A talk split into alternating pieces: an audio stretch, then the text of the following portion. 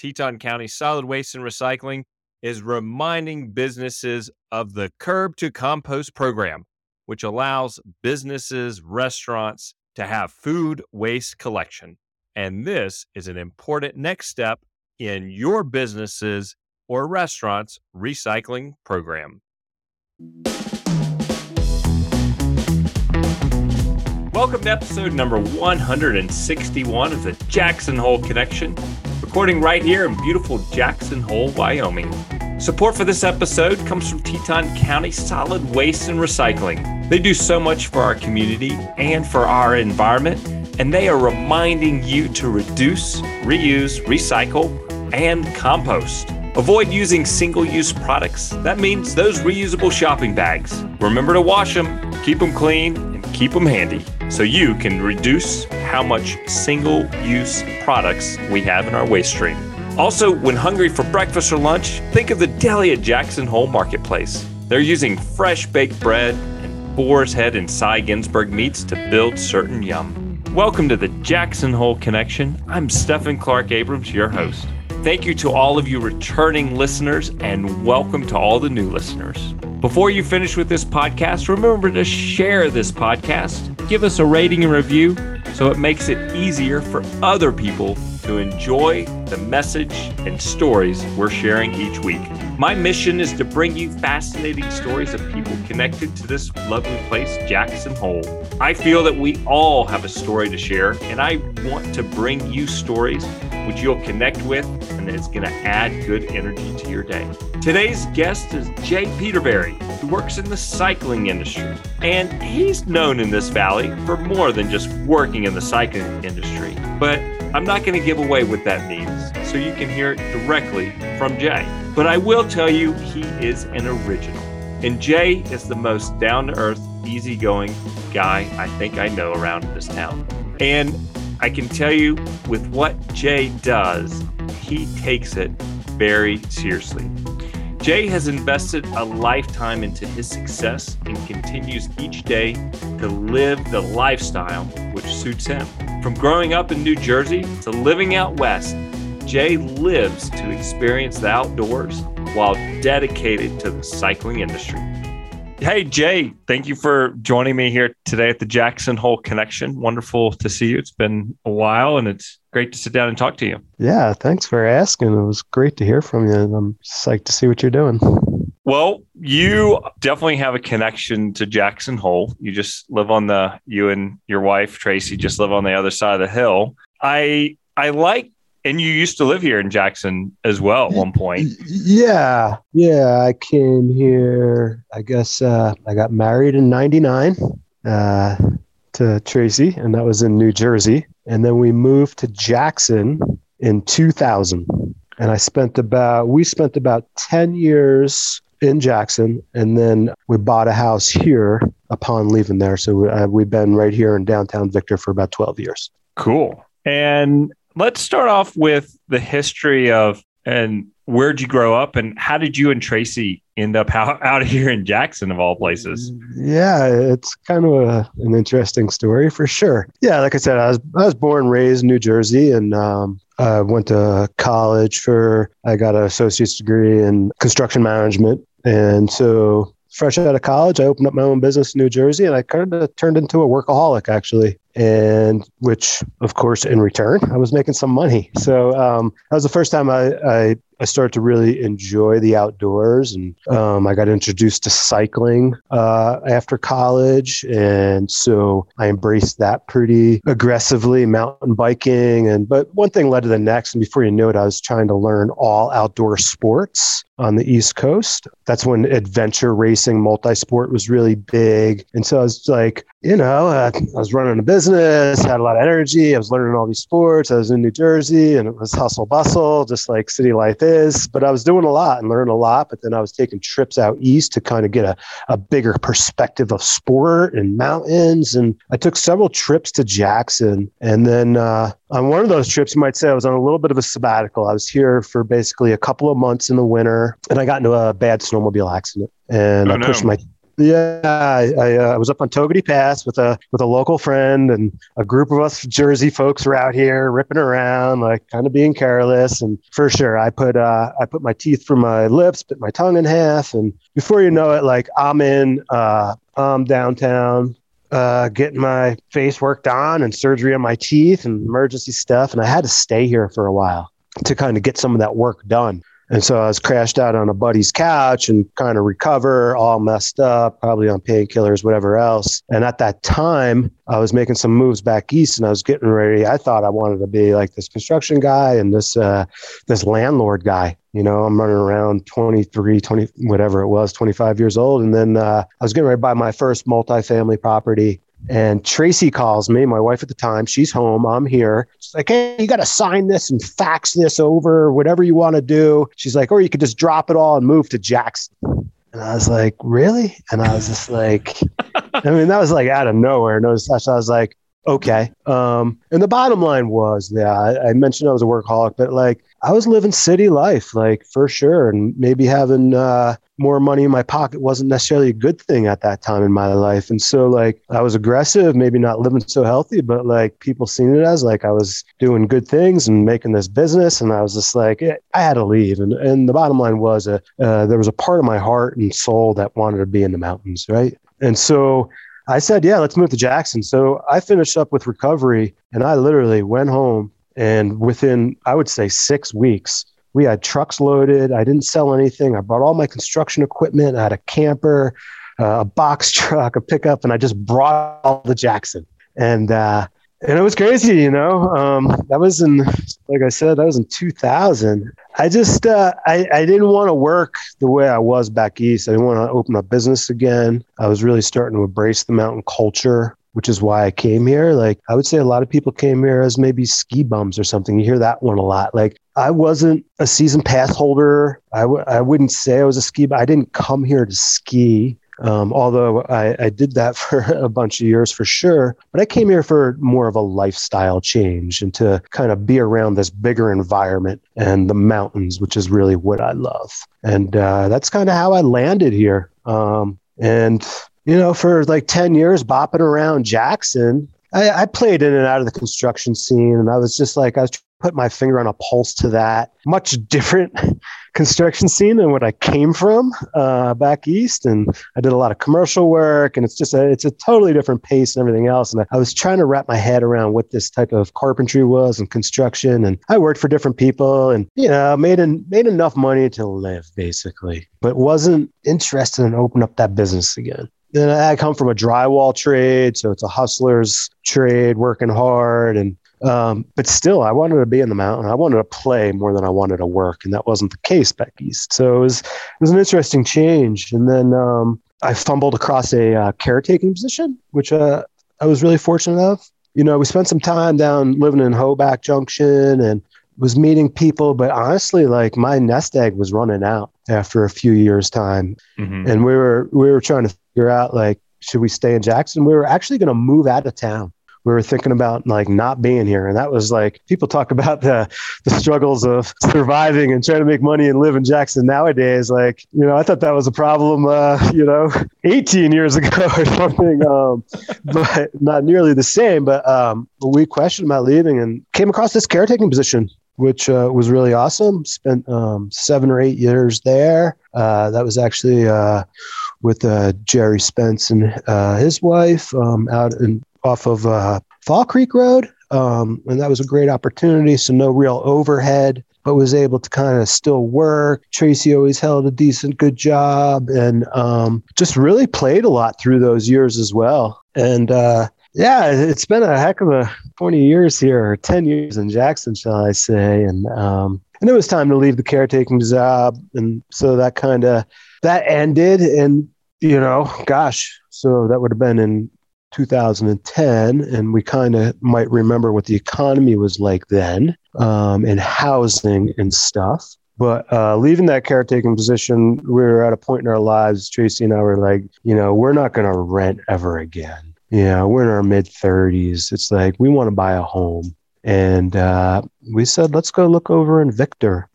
And we looked around here for a couple of weeks and answered some questions for ourselves, and uh, and we hustled over here and bought a house in a short sale uh, which was really hard to do at that time. And you know, we left that position in uh, Jackson. Was we're living in our first home, and uh, you know, four weeks later, and we really like it here. We're happy to be here, and we and uh, the last twelve years have been uh, a trip in, in itself. You know. So yeah, that's kind of my Jackson vibe and what I had going on there. so I, I think both sides of the hill consider each other, you know, somewhat of the same community. You're in the valley. You're in the valley. Yeah. Yeah, yeah for sure. And so now what are you doing? You're not in construction. You're you're not into caretaking. It's quite a unique yeah career that you have created here.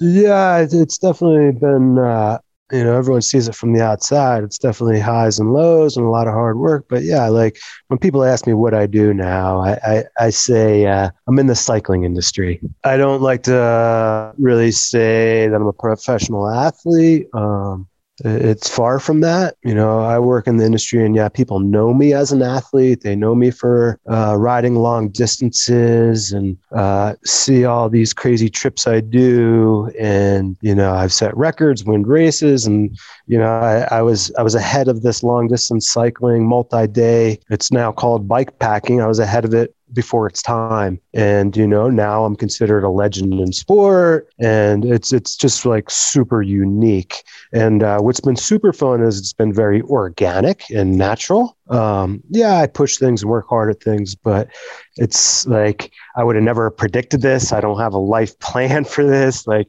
you can't go into uh, look up a job and find what i do and try to uh, write that job description. But um, it's not on indeed no, no, no, no, no. um, but yeah, so um, all my years in um, in this valley now it's been 12 years i kind of little by little been getting into the cycling industry. And uh, like i said a lot of it is from like my athletic side and what i've done. Uh, but I, I, worked in fitzgerald's bicycles for a number of years. I was a fitter there as a subcontractor. So a lot of people know me if they know me from there they know me as a, a bike fitter. So i started to learn a little bit of the industry that way the ins and outs of a bike shop. Um, i go to cycling industry events call it expos and things things like that. So I just kind of got to learn the industry a bit through that. And then um, also understanding what it means to work with a brand, what it means to be a sponsored rider. And that's all just been homework on myself. And, and a lot of it, really, what I've come to realize, it's just a lot of relationship building. And then you try to figure out a biz, how, how can I make business out of this? If this relationship is right if we believe in each other and uh, you like what i do i like your product and so you know that's a piece of what i do um, and, and i still do that today and you know i also work with brands in a way where i test product. I've been able to create products um, and have impact that way on different ideas um, which has been really neat. Um, that's, that's a part i really enjoy is working with the brands that way. But also, like, I teach, I've put on clinics. I'm a race director. I put on a pretty respected winter endurance event in Island Park called Fat Pursuit. And that started with like an advocacy side. I, I was pushing for riding fat tired bikes on snow on groomed trails since before it was a thing and so i kind of helped with some of that stuff and even had some um, some rules changed uh, here up in Island Park. Like now we're allowed to do that legally. Um, and I would say I've helped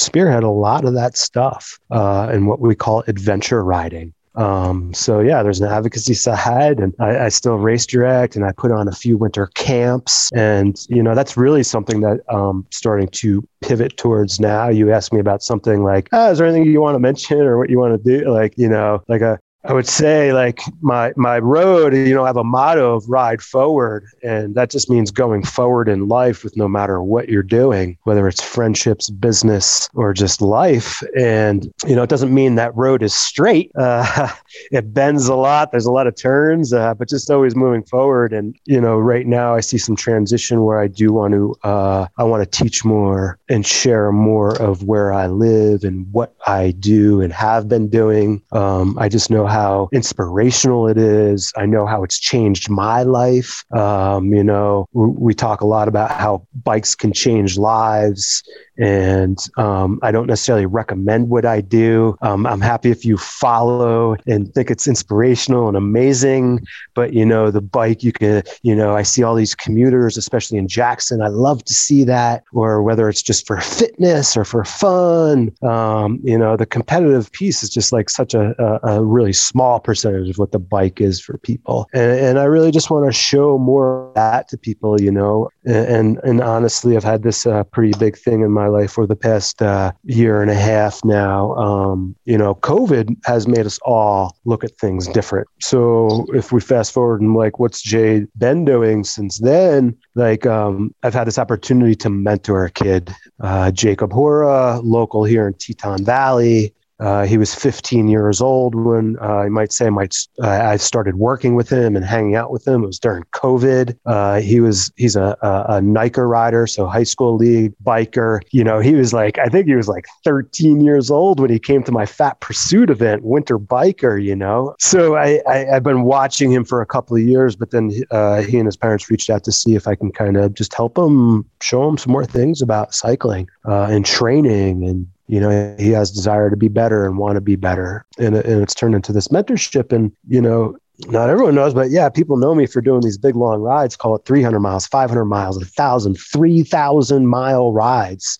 Um, and i do these in a race uh, you know with a race outlook and a competitive side. So and Jacob's seen this and know that, but he has desire to do that stuff, and he has desire. And um, since then, um, I've raced with Jacob in four different events.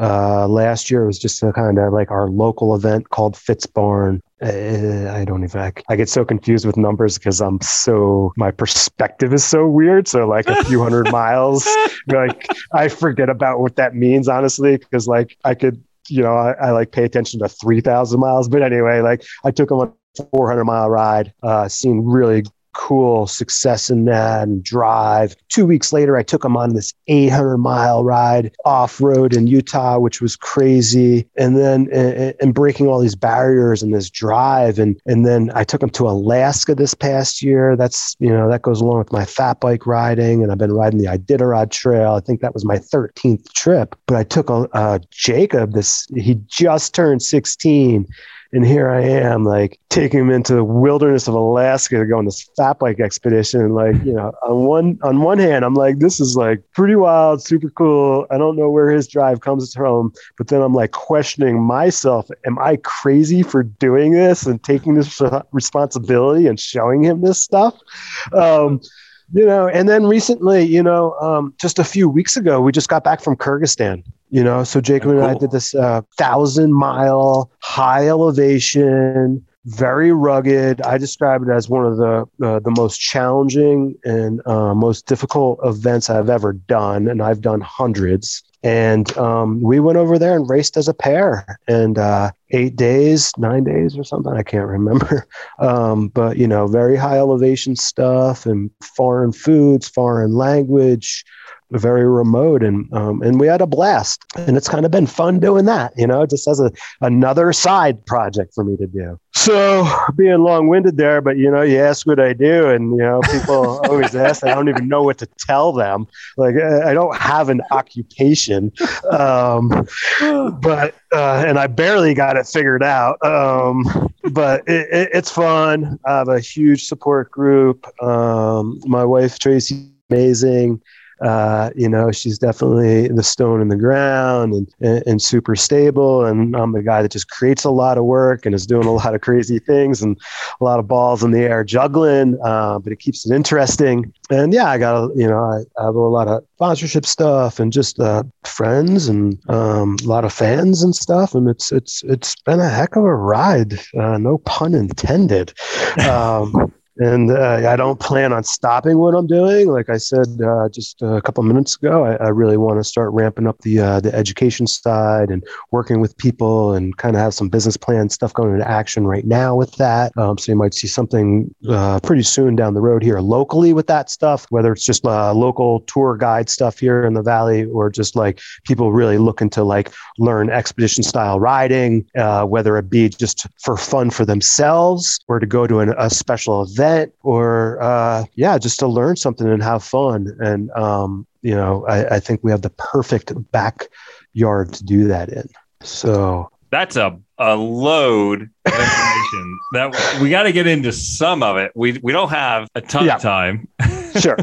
Sorry, but I, I, just I just gave you the yeah the short version. I I applaud you so much, Jay, for um, what you're doing with with Jacob. That mentoring and yeah, for you to take a 16 year old young man who's growing into his own and trying to figure stuff out. And you took him into the Alaskan wilderness. And was this a winter ride that you did? I take it. Oh yeah, it was. Yeah, it was just this past February. You know, yeah. I mean, and we're talking COVID times on top of it. You know, and uh, and just the travel of it. I mean, it's it's it's really like our our last travel to Kyrgyzstan was was was nuts. I mean, between COVID tests and just like traveling in general is not fun right now traveling internationally, like after that trip, like I'm not going to do it for a while.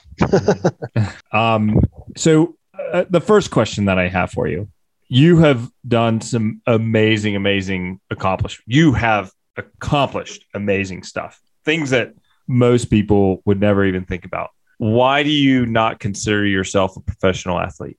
Oh man, it seems so one dimensional. Okay and almost elitist in a way. And I don't want to be that. And I never wanted to be that. It's nothing I planned on being. Like I said, I, I got to this position very naturally and organically. I didn't say I wanted to be a professional mm-hmm. athlete at this. And so, and I do so much more than that people see a professional athlete as like, oh, you must get paid to ride your bike. And oh my gosh, it's so far from that. Mm-hmm. And so I just don't like to use that terminology. And, and maybe I overanalyze words and things like that. Um, just like I don't like to be, say, like people love to tell me I like to suffer. And that's like not what I like to do. I hate the word. Um, I enjoy doing what I do. And so maybe it's uh, just, uh, you know, analyzing Your identity the word. doesn't align with the word and what comes along with the term professional.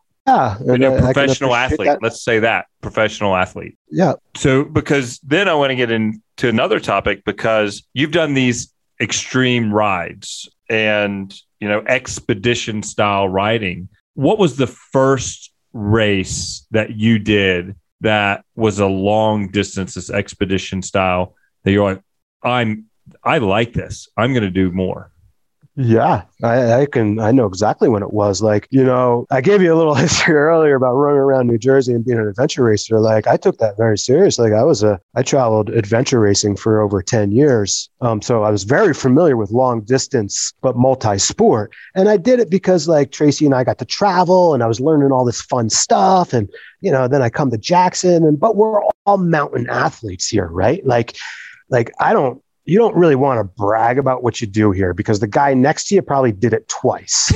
and like I learned that real quick. And like uh-huh. I just enjoy all the people here for that. But you know, like the true passion from long distance cycling came in 2000. Like I was running around, I was very uh, event driven. Anything from the 5K to the 100 mile mountain bike race and the Cache Creek. I did every local event every single time, and just like I was just an event person. I love events. I like being around. I like com- competition. Some people don't like going to events. That's fine. I just I love them. I like the community and the people and everything that goes along with going to an event. And but in 2007, I came across this thing called the Great Divide Mountain Bike Race. And somebody said, You got to go do this, Jay. And I was like, That is nuts. It's 2,500 miles long. I'll never be able to find the time for it. Sounds cool though. Well, I, I must have went home and immediately I was just like, I got to do this. and I hmm. figured it out. And so 2007, I did this Great Divide mountain bike race, which is basically, it followed um, Adventure Cycling Association, Big Cycling Association, um, created this uh, Great Divide mountain bike route, Continental Divide mountain bike route. And so I raced it. And uh, I, I go up to the border of Montana, and it's an off road route. And I was like so jazzed on being there, so ready. Um, I planned for a year, and there's about 17 of us there. so, you know, very fringe, you know, you're getting ready Summer to or go. winter? no, this is uh, the summer, Summer. Okay. summer, June. And so I'm on a mountain bike. So a very fringe thing. No one really knew about it. People know about it today as the Tour Divide. And so pretty big impact in the bike packing world nowadays. Um, but anyway, 2007, I line up and do this thing. And I came back from that calling it the ice cream and hamburger tour. I've never been so happy. I never enjoyed something so much. First of all, it was like my number one sport, which is cycling. It was in the backcountry, which I love. I got to apply all my all the things I learned in adventure racing. I got to apply to this sport, whether it was navigation or logistics or just being creative. And then sleep deprivation. These things go nonstop. And so I raced my bike for 15 days and I didn't even know it, but I, I reset the, there was a current record and I reset it by like a day. And so then I was like naturally good at it. I was like, oh, wow. Like, and I didn't like make a huge deal of it. I was just like, oh, wow, I set this record. That's cool. But like what was more fulfilling was I found a passion that I really love doing. And from that, gosh, it's like, you know, I've done three to four big events like that a year. I don't even count like my 100 mile gravel races and all that. And it's just like been this huge obsession. And like, not just because I love doing it myself, but like watching others and growing the sport. And so, you know, I talk about like finding a passion and, and really going for it. And not everyone in life gets to find one of those. You see people that just live life or exist and, and they're Mhm. missing something. But like when you find someone that like has a passion for something, like you could tell I'm getting excited because like you see that in them and it really brings out I think the best in somebody and and and wow like we're we're only on this earth for a small amount of time and so like when you find something that you really love and are going for it that's awesome. And then when you could start to work within it that's like really really awesome. And now I get to share it and try to like not that I'm going to fool others to do what I do like I said but like there's so many ways to to um to do this type of touring on a bike. And I think it's amazing because the experiences you get from touring on a bike, anyone who's done it will tell you. It's like people approach you all the time. They're always like asking you if you need anything. And it's just the experiences on a bicycle are amazing. And so yeah, that's that's when I found my passion. I I love it. Hey Jay, we're gonna take a quick break to have a word from Yeah. one of our sponsors, and then we're gonna be right back. You betcha. Teton County Solid Waste and Recycling estimates that approximately 3,954 tons of food waste are disposed in the trash right here in Teton County every year. This makes food waste the next frontier material in the quest to achieve our county's goal to reduce waste and recycle more, which will help us aim for zero waste. For more information on Teton County Integrated Solid Waste and Recycling's Curb to Compost commercial food waste program, visit tetoncountywy.gov slash recycle and join today.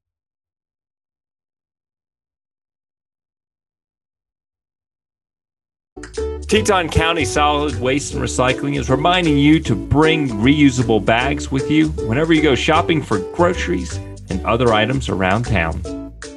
Using reusable bags keeps items out of the waste stream. Washing your reusable bags keeps the germs away from whatever you put in there.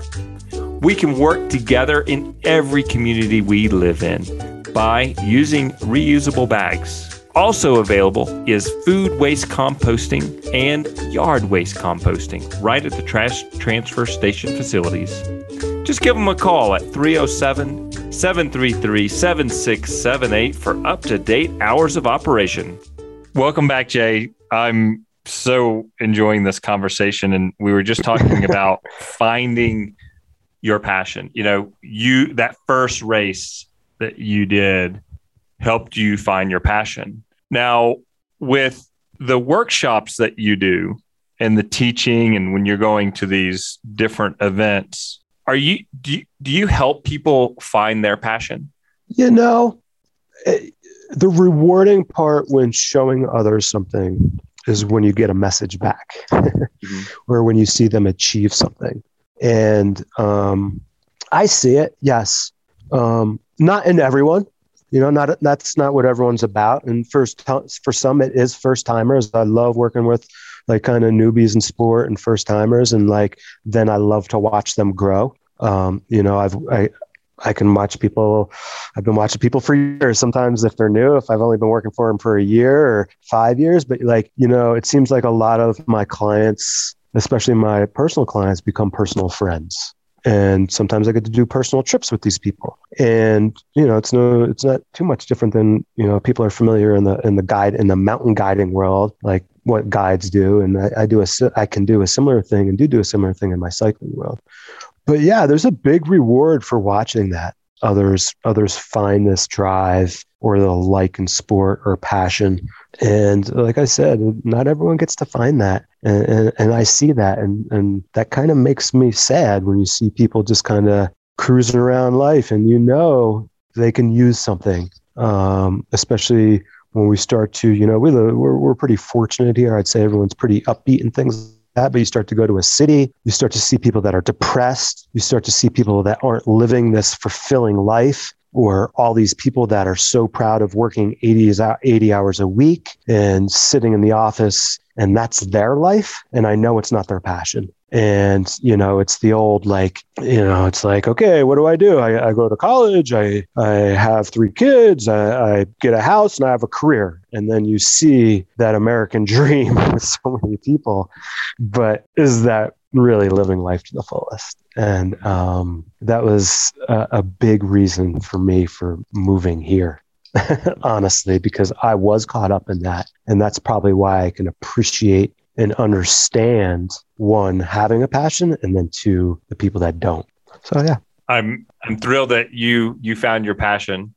And you know, it, it takes a lot. It takes a big leap of faith to to um, make changes in life because that can just that can be scary because what people get caught up in is comfortable to where what you and Tracy did um, is certainly outside of the comfort zone. I mean, granted, you say you had worked hard, you had saved some money, but still, it's it's outside of the comfort zone. So I certainly a- applaud you guys.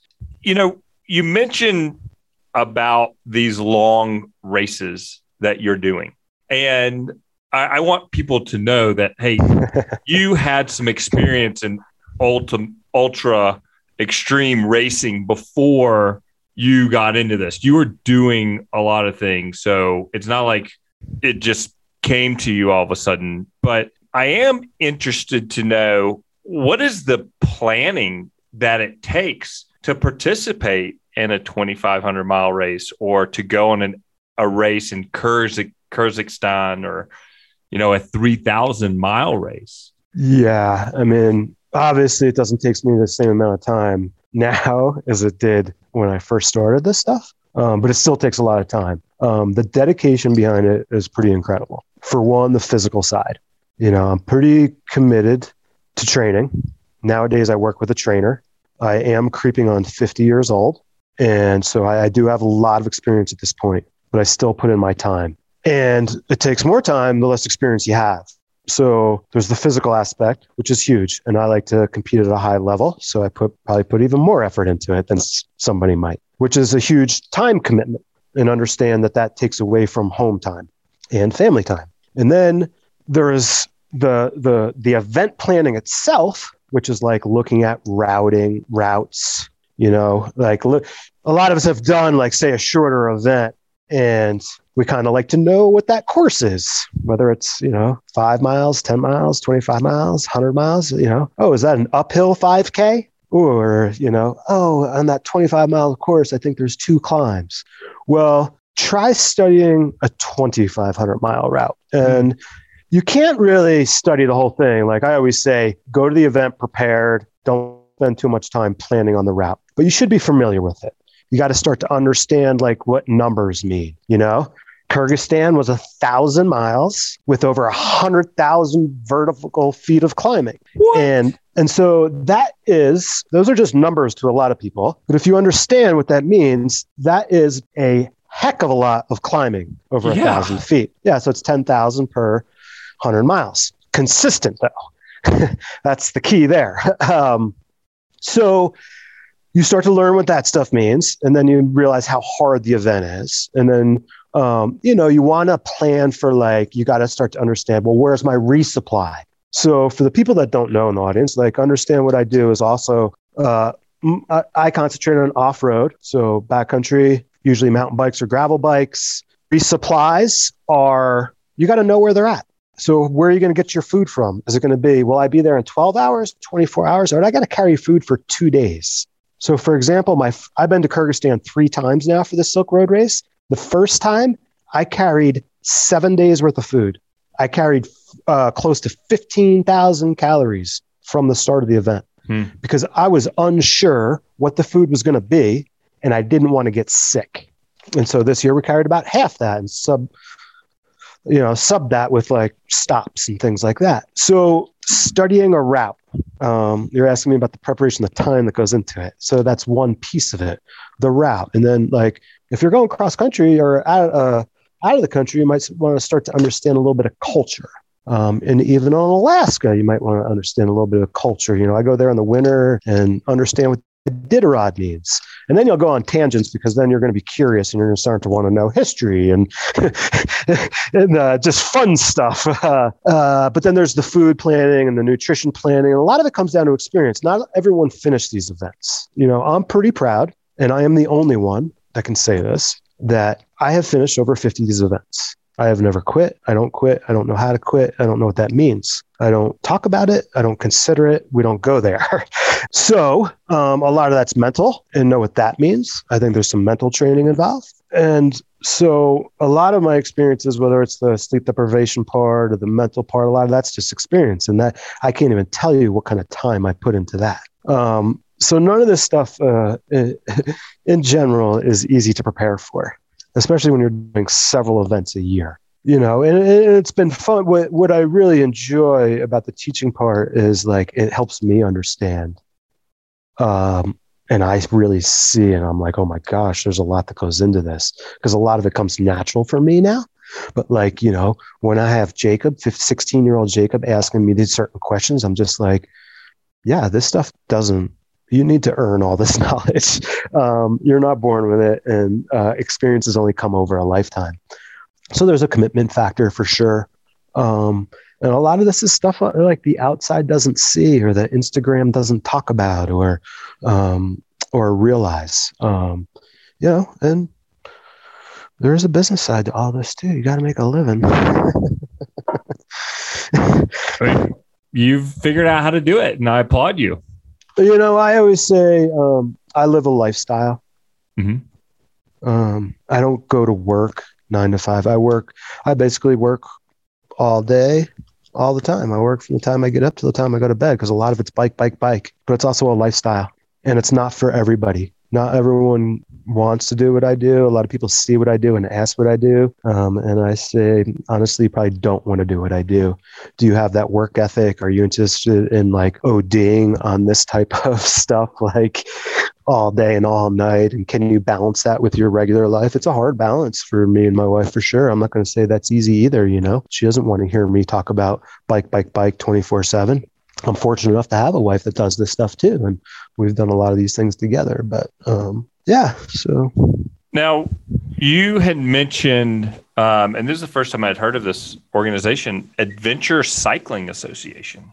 Oh gosh, yeah, it's it's uh, it's probably one of the longest running. Um, I guess they'd fall under a nonprofit, I would assume. Um, yeah, and so they're out of uh, Missoula, Montana, um, and very very large um, organization. Um, and they started mapping like kind of uh, uh, call it touring routes and kind of like Transamerica. You know, they map that route and they have all these mapped routes and very comprehensive mapping systems and notes and they send out newsletters and it's a great organization and then uh, that great divide mountain bike route i did was uh, the first off-road route that they have mapped Hmm. you know they got thousands and thousands and thousands of miles of um, road map uh, road routes and you know and that would be like kind of the traditional that you might see uh, road bike with pannier style touring. And you know what we what I do is what we call bike packing, and yeah, it's still cycle touring, but it's a very uh, streamlined approach to bike touring. Uh, you know, I'm really paying attention to like you know the weight of my equipment. It's very just streamlined stuff. It's not hard racks and panniers. But anyway, that organization um, mapped that route, and actually, how ironic, uh, the guy that mapped that route, uh, Mike McCoy, he did that. Gosh, uh, early 80s or something he was mapping that route and he lives just a couple of miles from me. He lives hmm. here in teton valley and he's worked for adventure cycling association for a long time. I believe he puts out the teton valley magazine him and his wife and he's since retired from uh, adventure cycling association. But um, yeah he's super uh, legendary for creating that route and he's the one to blame for my addiction. Um, but we get along um, uh, and it's awesome. It's it's really cool. What a small world, right? that yeah, it is. You you never like well, you said it before. You never know who's standing next to you, so don't brag because they've probably done it twice or better than you anyway. Uh, yeah, especially around this neck of the woods. Yeah. so Jay, if, if people wanted to reach out and connect with you, do you have a website or some sort of social media account that they can? Yeah, I do. Yeah, um, yeah. I, uh, jaypetervary.com is a website. There's a contact form there. Um, I respond to email as well. And uh, I'm pretty active on Instagram if anyone does that. Um, you could find me just J underscore Petervary there. And yeah, I answer a lot of questions. I get back to all my emails and all the weird questions that I get about bike stuff. Um, and I just try to be that person, you know. Um, I say I'm an ambassador of sport. So, and I like to share as well. And so uh, I've done that locally as well. Well, you are certainly a genuine and down to earth person, and always enjoy. It's been a long time since we run into each other, and always enjoy running into you and Tracy. Yeah, known you both you. for for many years from coming into the store, and sure to follow you guys. Um, it's it's awesome. You you two are great folks. Thank you. Yeah, I so appreciate your time, Jay, and the the key words that you've provided today. You know, and I hope that somebody who might be caught in a rut or something hopes maybe they find a little bit of passion for themselves and shake shake things up in a good way for life. Um, for sure. Yeah, it, it, can certainly be good. Certainly not saying, "Hey, drop everything and leave your life, wife, and family." no, no, no, no, but, no. yeah, but uh, you know, get out there and find a passion. It might be cycling, it might be swimming, it could be running. Um, yep, it could be a combination of putting it all together. And I applaud you for being able to find your passion and and live life to the fullest the way you're doing. You're certainly an inspiration, and I appreciate your time. Yeah, thank you. Thanks for having me. I appreciate you letting me share with the locals here. You got it. Okay. Jay, be well. Say hi to Tracy, and you guys. Um, and when's your next race? Oh gosh, that's like a super funny question right now because, uh, of course, I'm getting it a lot, and um, it's really refreshing because I don't have anything on the calendar. And um, I'm pretty psyched to kind of say that. And I'm just taking a little bit of a time out. Like I said, I'm kind of working on some uh, other things and some stuff. So just putting some concentration there. And my uh, our we have two camps that I host in January, and my Fat Pursuit event is in January. So I got a lot of kind of planning between those few things. So what are the what are the camps that you host in January? Maybe somebody listening in would. Uh, yeah, so um, they're winter fat bike camps. I do a, a, short workshop that's three days, which is preparation for the event itself, um, right before the event, and that's early January. And then late January, I do a, a more comprehensive, a five day winter camp and you know we we teach and show people how to like uh, build bivvies and camp outside and use their stoves and just winter uh, camping more or less but off the bike and just the tricks of the trade and how to stay warm. And yeah so yeah thanks for giving that a plug for sure. But uh, that can all be found at fatpursuit.com and so yeah. And spell fat because i wrote it one way and you could be saying another no it's actually f-a-t pursuit Okay. Yeah. I did put and, PH. And uh, that, that was born from Fat Bike. Mm-hmm. And we are open actually to skiers and walkers, runners now. And that's a new thing this year. But anyway, that's what that's born from. So well, we'll get that. No grass growing under my feet there, Stephan. no, not at all. All right, Jay. Enjoy your day. Thank you for your time. All right. Thanks. See ya. Take care. Bye. To learn more about Jay, his adventures, and his cycling clinics, Visit the jacksonholeconnection.com, episode number 161. Thank you, everybody who keeps on tuning in each week. Get out there and give us a rating and a review. I'd love to hear from you. Thank you, Michael, for doing the editing and marketing every week. And of course, the support that my wife, Laura, and my boys give me. I sure hope you've enjoyed this episode, and I look forward to seeing you back for the next episode of the Jackson Hole Connection.